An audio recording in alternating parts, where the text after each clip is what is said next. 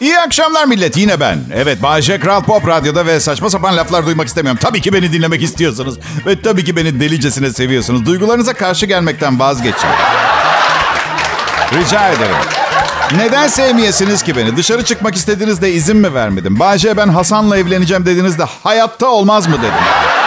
Bir buçuk mantı üstüne ekmek kadayıfı yemek istediğiniz önünüzden mi çektim? Burası hayatınızdaki en özgür ve sorumluluk almak zorunda kalmayacağınız yer. Rahat olun, onu söylemeye çalışıyorum. Bu programda arabanızı kilitlemeyin, geleceğinizi garanti altına almayın, sağlık sigortası yaptırmayın. Burada hiçbirine ihtiyacınız yok millet. Şu araba direksiyonuna takılan kilitler vardı, hatırlıyor musunuz? Hala kullanan var mı bilmiyorum. Mahallemde bir adam kullanıyor. Nasıl bir mesaj vermeye çalışıyor bilmiyorum. Büyük ihtimalle amacı bu arabayı biraz zor çalarsın dostum gibi bir mesaj vermek. Ama üzgünüm, benim aldığım mesaj şu: bu araba sahip olduğum tek ve en önemli şey. Mesaj devam ediyor. Rica ediyorum, çalmayınız. Sayınırsız. Hep babamı hatırlıyorum. Bu teyp hırsızlıklarının yaygın olduğu doksanlarda arabasının üstüne bir yazı bırakıyordu gece. Sayın hırsız, aracın kapısı açıktır. Lütfen camı kırmayınız. Teyp bozuktur. Hayırlı işler dilerim. Baba demiştim, adamın mesleğini saygınlaştırıyorsun. Yapma. Sayın hırsız ne ya? Bir de hayırlı işler dedin. Yani komşumun arabasını soyarken kolaylıklar dilerim gibi bir şey mi bu? Ne bu? Ya ne var ya? Tek varlığınızın bir otomobil olması güzel bir şey ki. Bizim araba karımın üstüne mesela. Bende o da yok. Bayce, boşanmada her şey yarı yarıya, dert etme. Yok hayatım, o şehir efsanesi, hiç denk gelmedim. Her yerde boşandım, asla yüzde elli olmuyor. Üstelik çok pardon ama erkek kadına nafaka ödemeye devam ettiği sürece mal varlığı yarı yarıya bölüşülse ne olacak ha? Ha çocuk varsa tabii ki ödeyecek, sahip çıkacak ama bir arkadaşım var mesela, dört sene evli kaldı, son iki senesinde tık yok. Yani ilişki namına hiçbir şey yok o anlamda. Ne çocuk var, ne bir şey var, nafaka ödüyor. Bunun açıklanabilir bir tarafı var mı arkadaşlar? Söylesenize bana, bu rezalet. Bak gerçekten bunu düzeltmek gerekiyor acilen. Ama bana harika bir hayat vaat etmişti. Beni çalıştırmayıp prenses gibi bakacaktı. Tazminat istiyorum. Tam da kuzum benim, adamın aylık geliri beş bin lira zaten. Yani kira, faturalar, masraflar çıkınca zaten ne bileyim yedi yüz yirmi lira kalıyor. Nasıl bir prenses olmayı ümit ediyordun sen? Bilmiyorum ama bence daha çok kolpacısın gibi geliyor. Ay. Aşkım benim, adamın hayalleri ve hayatı ne olacak ha? Ya güzel bak, bir kadınla evlendi. Evliliğin ilk iki ayında on dört kilo aldın. Topaç prenses. Bir güler yüz, bir tatlı sohbet, bir öpüşme koklaşma yaşayamadın. Sürekli depresyondaydın ve dondurmaya gömüyordun bunalımını. Ve şimdi bu kamkam sana her ay iki bin lira verecek ha? Yemin ediyorum böyle bir şey, başıma ülkeden taşınırım böyle bir şey yaşasam. İzimi bulamazlar. Böyle ne bileyim Peru'da, Güney Amerika'da Gonzales adıyla yaşayan bir berduş varmış derler. Anlayın ki benim o. Kral Pop Radyo'da millet, Bayce canlı yayında. Selam herkese, iyi akşamlar millet. Bayce burada, Kral Pop Radyo'da canlı yayın harikası olarak adlandırıyoruz programı biz ekip olarak. Ekip kim? Ekip ben ve kedilerim. Evet, e, karım bile katılmıyor bize. İki kedi ve ben harika buluyoruz bu programı. Karımı çok seviyorum. Bakmayın ikide bir sızlanıyorum öyle, biklikleniyorum ama ideal eş. İdeal eş basmıyor kafama kafama. Bu güzel bir şey. Çok fazla serbest alanımız var. Ve bir gün eve döneceğinden eminim. Yani serbest derken... Şaka ediyorum. İyi ki evlenmişim. İyi ki. Tek problem, boşandıktan sonra biraz çabuk evlendim. Ama bilirsiniz, iyi gitmeyen evliliklerin böyle son zamanları çok yalnız geçer. Bitme noktasına yaklaşınca. Ve aslında boşandığınız zaman genelde uzun zamandır hayatınızda biri yokmuş gibi oluyor. Boşandım, bir ay sonra tanıştık. Çok sevdik birbirimizi. Ben de o sıra iki hafta turneye çıkacağım. Çağırmak istiyorum turneye benimle gel diye ama çok yeniyiz, emin de olamıyorum. Ama yine de çağırdım. Dedi ki işlerim var, şehirden ayrılamam, bir de kedilerim var, sen dönünce görüşürüz dedi.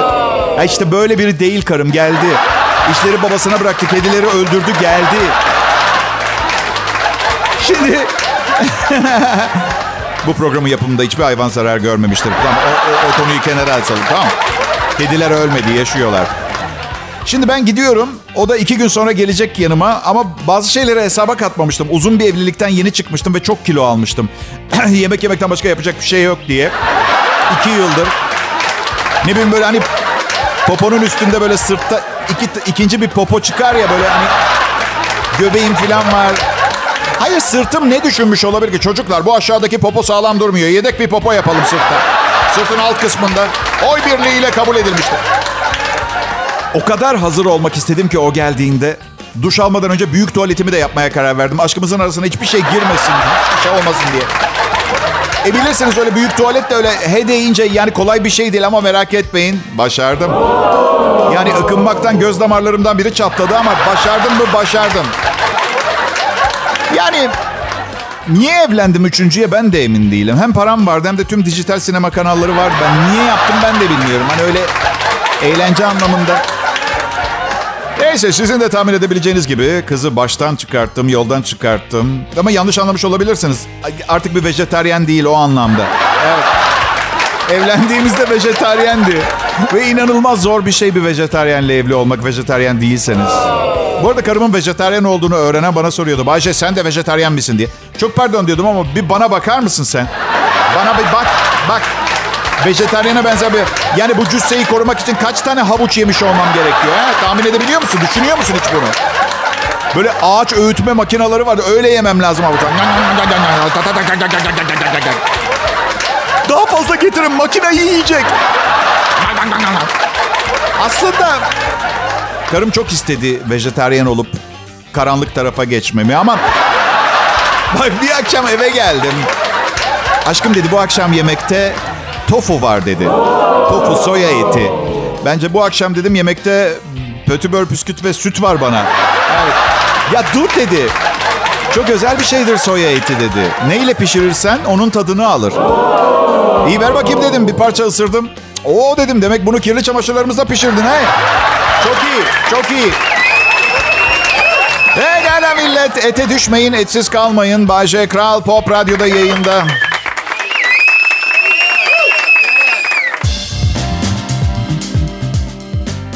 Ne haber millet? Siz keyfinizde, ben ekmeğimde. Yine harika bir programda yan yanayız. Bayce! Ha canım. Sen zengin misin, fakir misin? Biz anlayamadık ya. Vallahi millet, ben de anlayamadım ki. Yani şimdi... Sözlük tanımına bakalım zenginin. Sözlükte varlıklı olma, fakir ve muhtaç olmama anlamında. Asli ihtiyaçlardan fazla mala sahip olma manasında kullanılır diyor. Evet yani giderlerim çıktığında bankada hala para oluyor. Arabam var, eşyalarım var bir sürü falan. Yani baktığınız zaman evet bu adam zengin dersiniz. Ama otuz yedi bin lira vergi borcu, seksen yedi bin lira kredi borcu var. Mesela bu durumda ben hala zengin, banka mı fakir oluyor? Kredi borcunuzu ödemezseniz ne olur? Bakıyordum, internette araştırdım, şöyle bir yazıya denk geldim. Kredi borcu ya da kredi kartı borcunuzu ödeyemediğinizde atacağınız en mantıklı adım bankanızla görüşerek yapılandırma talep etmek olacaktır. Yapılandırma sayesinde vesaire. Böyle bir durumda atabileceğiniz diğer mantıklı adım başka bir bankadan borç transferi kredisi talep etmek olabilir. Yani diyorsunuz diğer banka şu anki bankanızdan daha tatlış. Daha iyi davranacaklar size. Avukatlar ordusuyla icraya gelmeyecek öbür banka. En doğrusu ayağını yorganına göre uzatmak, öyle değil mi? Daha da şaka yapıyorum, gönlünüzce harcayın, canınızı mı alacaklar? Üstelik harcamanızı istemeselerdi size kırk bin lira limitli kredi kartı vermezlerdi, öyle değil mi? Hadi yapma küçük dostum, banka bile senin kendine güvendiğinden daha çok güveniyor sana. Evet. Bana son zamanlarda neyi fark ettim biliyor musunuz? Karım uyardı beni, ona söylemişim. Ee, yeni bir yere gittiğim zaman... Şu üç tane ucuzluk marketimiz var ya, onlardan birini görünce kendimi güvende hissediyorum. Yani ne koşullarda yetiştirildiğiyle ilgilenmiyorum. Benim ilgilendiğim çok ihtiyacım olan bir anda ucuz tavuk kanadı alabiliyorsam güvende hissediyorum. Anlatabiliyor muyum? Düşünsene gittiğiniz yerde sadece pahalı süpermarketlerden biri var. Gittiğiniz semte ve arkadaşlarınız Bayce diyor telefonda. Mangalı yaktık gelirken iki kilo tavuk kanadı kapsana. Şimdi bir kere kapsana, kap ve kaç anlamında geliyor bana. Kulağa öyle söyleyeyim. Bunu sipariş etmenin doğru yolu şudur. Bayce gelirken iki kilo tavuk kanadı satın al ve merak etme parayı bölüşeceğiz. Bunu söylemeleri gerekiyor. Bana trilyoner muamelesi yapan arkadaşlarımdan hoşlanmıyorum. Koskoca Bayce iki kilo tavuk kanadı alamayacak mı? Canikom istese alır, almadığı için borcu yok. Şaka şaka. Cimri biri değilim. Artık almasam da borcum var, alsam da. Aradaki fark birinde ben alıyorum, diğerinde banka alıyor tavuk kanatlarını. Öyle yani. Selam millet, tavuk kanatları geldi Şimşir Bankası'ndan sevgilerle. Hadi bakalım, afiyetler. Bayce. Ha canım. İyi bir banka adı ne olurdu? Valla güven vermesi lazım. Şey nasıl? Para bizde bank. Şarkı da hazır reklamlar için. Para bizde, şöhret bizde. Düşmanlarla yarışırız. Para çok, para çok. Bütün gözler üstümüzde. Çekemeyin çok çok. Para bizde, şöhret bizde. Sizde ne var? Hayır, nispet de yapıyor banka. Ne para varsa.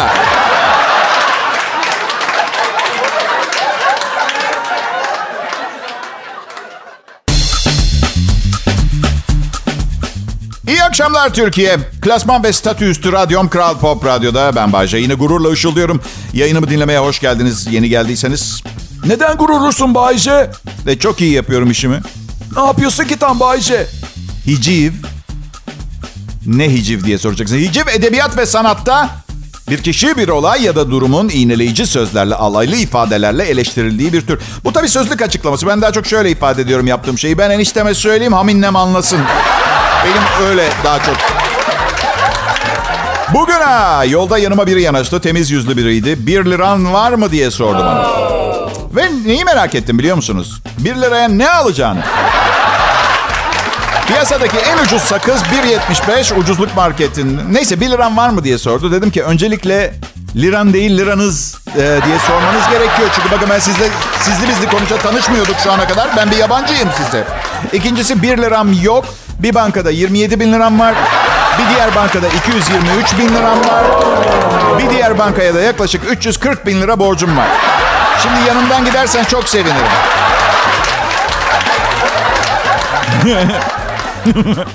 Bir tanesi de bir keresinde fazladan beş liram var mı diye sordu. Çok fazla kimin fazladan parası olur? Kimin fazladan beş lirası olur? Aşkım, fazla beş liraları sabah girişe bıraktım. Verdin mi birilerine?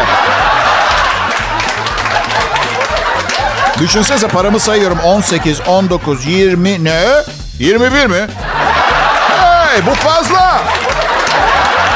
Bu fazladan beş lira nereden çıktı? Al güzel insan, bu fazla.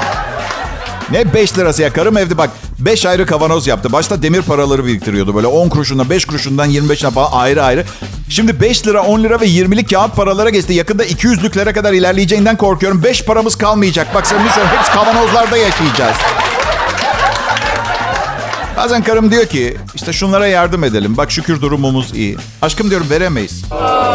seksen yedi bin lira kredi borcumuz varken birilerine hangi parayla yardım edebilirsiniz biliyor musunuz? Başkasının parasıyla. Eksi seksen yedi bin lirayım. Harcadığım her kuruş borç bitene kadar aslında bankaya ait. O açıdan eğer birine yardım edersem bankanın bonkörlüğü. Milyarder insanlar neden bizi kurtarmıyor? Çok ciddiyim. Yani sık sık bağış yapan zenginler duyuyorum, görüyorum, okuyorum. Ama hep böyle genel bir bağış oluyor. Evet, atıyorum yirmi milyon lira bağışlıyor. Allah razı olsun. Ama işte kurumlara, fikirlere, kuruluşlara filan. Ben ne görmek istiyorum biliyor musun? Paranın elden ele yer değiştirdiğini, bayağı öyle...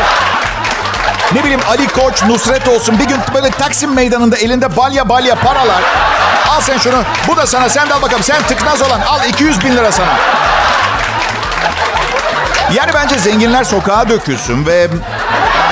Yani paranın elden ele yer değiştirdiğini görmek istiyorum artık ben. Yoksa işte Acun Ilıcalı radyo sunucularını destek için on milyon bağışlamış. Bir anlam ifade etmiyor ama stüdyomun kapısını açıp içeri girip bana yirmi bin liralık bir balya fırlatsa mesela, netlik istiyorum, anlatabiliyor muyum?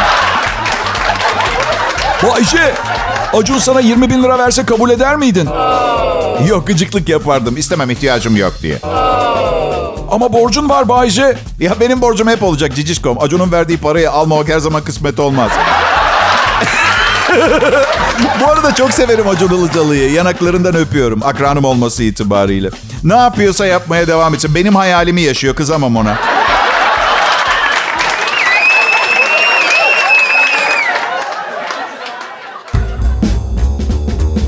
İyi günler, iyi akşamlar millet. Bayce yayında. Ben oluyorum. Bu program için çalışan çok fazla insan yok. Yani hazırlanıp sunulmasında sadece ben varım. Prodüksiyon asistanım Serkan Altınkum'un biraz işi oluyor. İşte yayın yönetmenim Tolga Gündüz de şarj olmak istediği zaman arayıp bağırıyor. Sebepsiz yere. Bir de müzik direktörümüz var, Neslihan Ayar. Anons sürelerimi iyi ayarlamamı istiyor. Böylece her saate yerleştirdiği şarkılarla tam bir saati dolduralım. Saat başı doğru bir saat başı olsun diye ama... Beni bilirsiniz, bir uzun konuşurum, bir kısa, sağım solum belli olmaz. Bu yüzden beni sevmiyor. Şaka şaka, en çok beni seviyor. Yani bugün arayıp küfür etmedi mesela. Diğer sunucuların yaşayamadığı bir lüks bu radyo kanalında. Evet, evet. Ya bu pandemi beni çok bozdu millet ya. O kadar çok evde kaldık ki dışarıya da evdeki gibi çıkıyorum artık. Gerçekten hiç bakmıyorum ne giydiğime, saçıma, başıma. Karım çok üzülüyor. Biraz çeki düzen ver kendine diyor. Başta rahatımı bozmaya çalıştığını düşünüyordum karımın. Ama sonra bir gün otobüs durağına bir dilenci geldi. Herkesten para dilendi. Ben hariç. Benden istemedi. Nasıl bozuldum biliyor musunuz? Bayağı otobüs gelene kadar peşinden filan gittim. Benden de para istesin diye. Kendimi göstermeye çalışıyorum dilenciye. O kadar yanından yanından gittim. Millet beni arkadaşı sandı. Bir kişi bana yirmi beş kuruş verdi. O kadar kötü hissettim ki anlatamam. yirmi beş kuruş mu? yirmi beş kuruş. Sen benim kim olduğumu biliyor musun demeyi çok istedim. Ama kontrol ettim kendimi. Çünkü bir an kim olduğumu fark ettim. Dilenci benden para istesin diye peşinden koşan...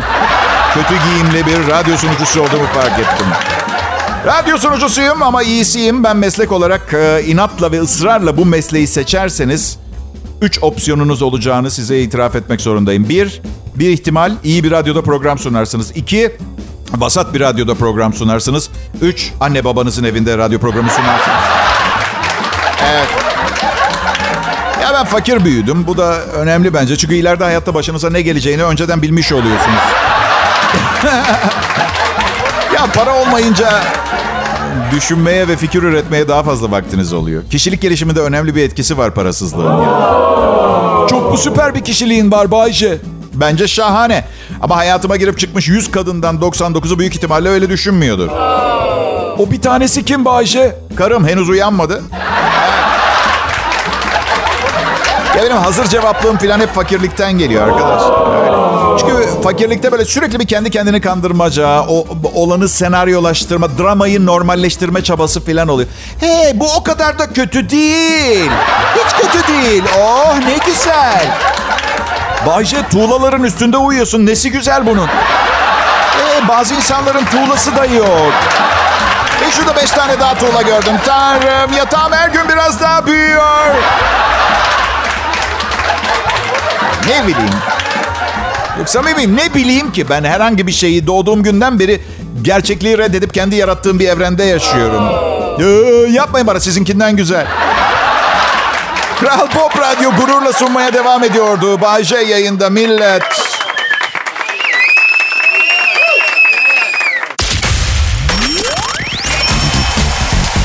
İyi akşamlar millet, sizinle burada Kral Pop Radyo'da bir arada olmak benim için çok büyük mutluluk. Adım Bayce.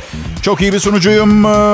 Birçok kişi Bayce sen sunucudan öte bir şeysin. Böyle söyleyerek kendini aşağı görme diyen insanlarla karşılaşıyorum. Bakın, samimiyetime güvenin. Sadece onları tatmin etme maksadıyla kabul ediyorum iltifatı.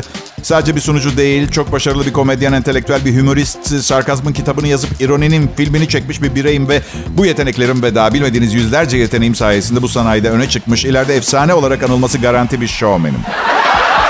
Bu daha iyi oldu mu? Tatmin oldunuz mu millet?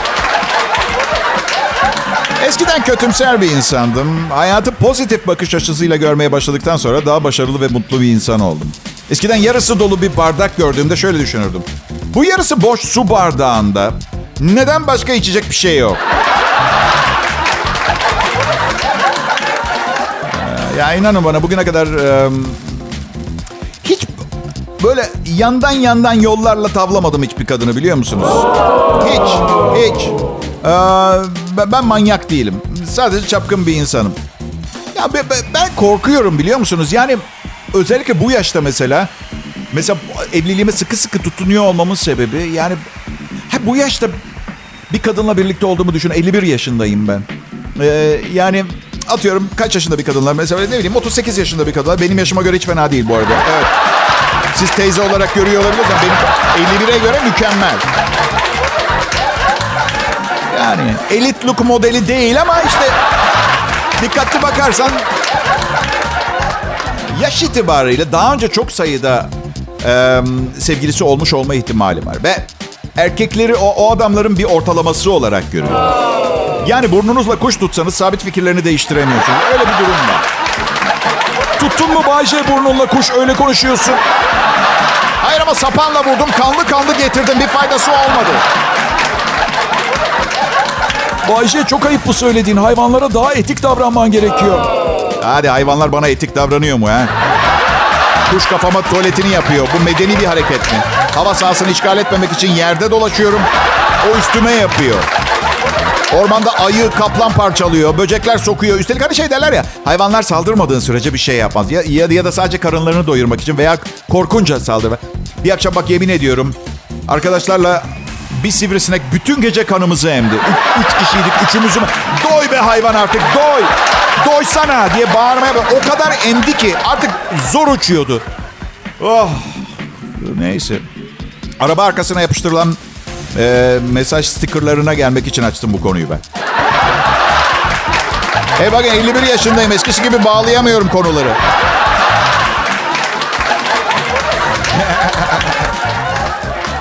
Ayrılmayın lütfen. Yeni yıl geliyor. Anlatacak çok şeyim var. Burası Kral Pop Radyo, sunucunuz Bayce.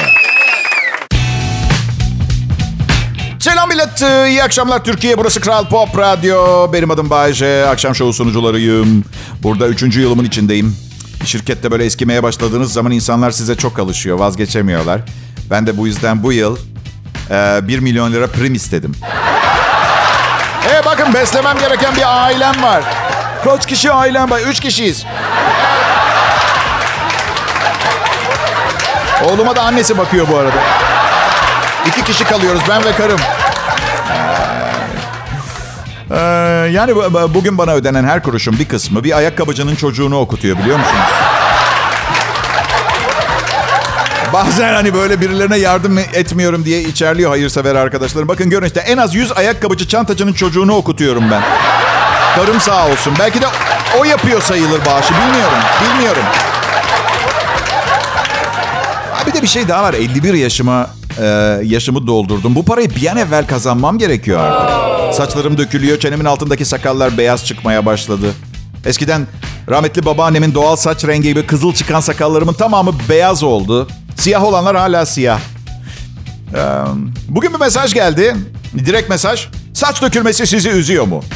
Artık üzmüyor. Çünkü yapabilecek bir şey kalmadı. Daha çok öfkeliyim. Ve öfkemin sebebi saçlarımı kaybetmiş olmak falan değil. Kaybolsalar iyiydi. Hepsi sırtımda. Hepsi. Yani bu yüzden bu soruyu sormayın artık. Derdim saçlarımın dökülmesi değil. Daha kaç epilasyon seansına gideceğim ben sırtım için. Öfkeliyim. Neden vücudumuzda kadınların hoşuna giden değişiklikler olmuyor bizde? Mesela atıyorum elli yaşından sonra göğüs kılları kafa bölgesine kaysa mesela. Ne bileyim... kırk beş yaşında göbek eriyerek popo kısmına geçse. Çünkü biliyorsunuz yaşlandıkça popo kayboluyor. Evet. Eee ne diyeyim, yaşlandıkça her şey kayboluyor. Yani popo... Neyse. Prostat hariç. Prostat ona ne oluyor bilmiyorum. Ee, neyse şimdi çok çeşitli operasyonlar var. Bir şeyleri düzelttirebiliyorsun. Estetik sanayisi. Yani lazer epilasyonu olmasaydı her gün sırtımı tıraş etmek zorunda kalacaktım. Bir sopacık bul, ucuna tıraş bıçağını koli bandıyla bantla, ikinci bir ayna al, o aynayı elinde tutarak diğer eline az önce duvara sürdüğün tıraş kremine sırtını sıvayarak köpüklediğin sırtını düzgün bir şekilde kesmeden tıraş etmeye çalış. Ben bunu her gün yapmak zorunda olsam her gün birini öldürürüm ha. Rahatlamak için gerçekten. Bayce, bütün bunları yapmasan da seni olduğun gibi beğenen ve seven biriyle birlikte olsan ya. Arkadaşım ben kendimi olduğum gibi sevmiyorum. Başkası nasıl sevecek?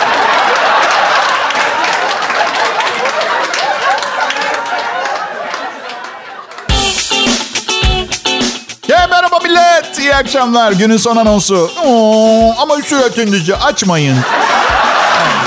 Atmayın değil, asmayın anlamda. Evet.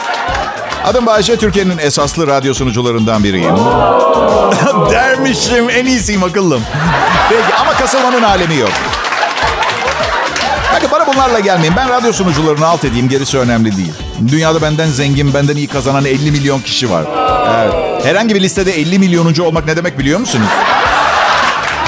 Bilmezsiniz tabii çünkü siz listede yoksunuz zaten. Evet. Ama şunu, şunu da bilmeniz bilmenizi isterim. Ne kadar az para kazanıyor olursanız olun, benim için on beş milyar dolar olan adamdan bir farkınız yok. Evet, çünkü ne onunla takılıyorum ne de sizinle. Küresel ısınma. Endişe ediyor musunuz? Arkadaşlar bakın, bu küresel ısınmanın sonuçları vahim olabilir. Ama bizim için değil, gelecek nesiller için. Bu yüzden biz neden korkuyoruz? Yani? Üstelik gençler günümüzde çok şımarık. Biraz burunları sürtülmüş olur. Yani bırakın kavrulsunlar, yüz sene sonra anlarlar laf dinlememeyi. Bu gelecek nesillerin meselesi. Neden biz uğraşıyoruz? Yani dünyada şu anda bizi yakından ilgilendiren her şey yolunda gidiyor. O kadar tatmin ve mutluyuz ki artık gelecek nesilleri etkileyecek sorunlarla mı ilgileniyoruz? Ya cevabı çok saçma. Koruyucu güneş kreminizi sürün ve bunları düşünmeyin. Gelecek nesiller de sorunsuz bir hayat yaşamayacak zaten. Evet. Z kuşağı mı? Yok yok yok. Aa, Z jenerasyon. Öğrenmeleri gereken çok şey var. Geçen gün genç bir sunucu "Bayce, çok yaşlandın artık. Ayak altında dolaşmasan" dedi. Ona dedim ki "Ben cehenneme gideceğim. Ama senin beklemene gerek kalmayacak."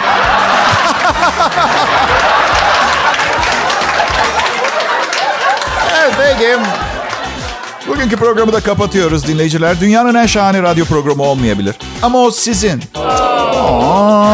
Üstelik bu... Üstelik bu kadar çok sayıda tımarhanelik deliği aynı program için çalışırken bir arada görmeniz neredeyse imkansız. Ama ben ekibimle ve hayata bakışlarıyla gurur duyuyorum. Adım Bayce, bu deli takımını ben idare ediyorum. Bununla ilgili bir problemi olan varsa diğer D J arkadaşlarımın yayın yönetmenim diye seslendiği tımarhane müdürüne gitsin, Tolga Gündüz beyefendiye. En iyi Türkçe pop, hit müzik. Güzel bir perşembe akşamı diliyorum. Hoşça kalın millet.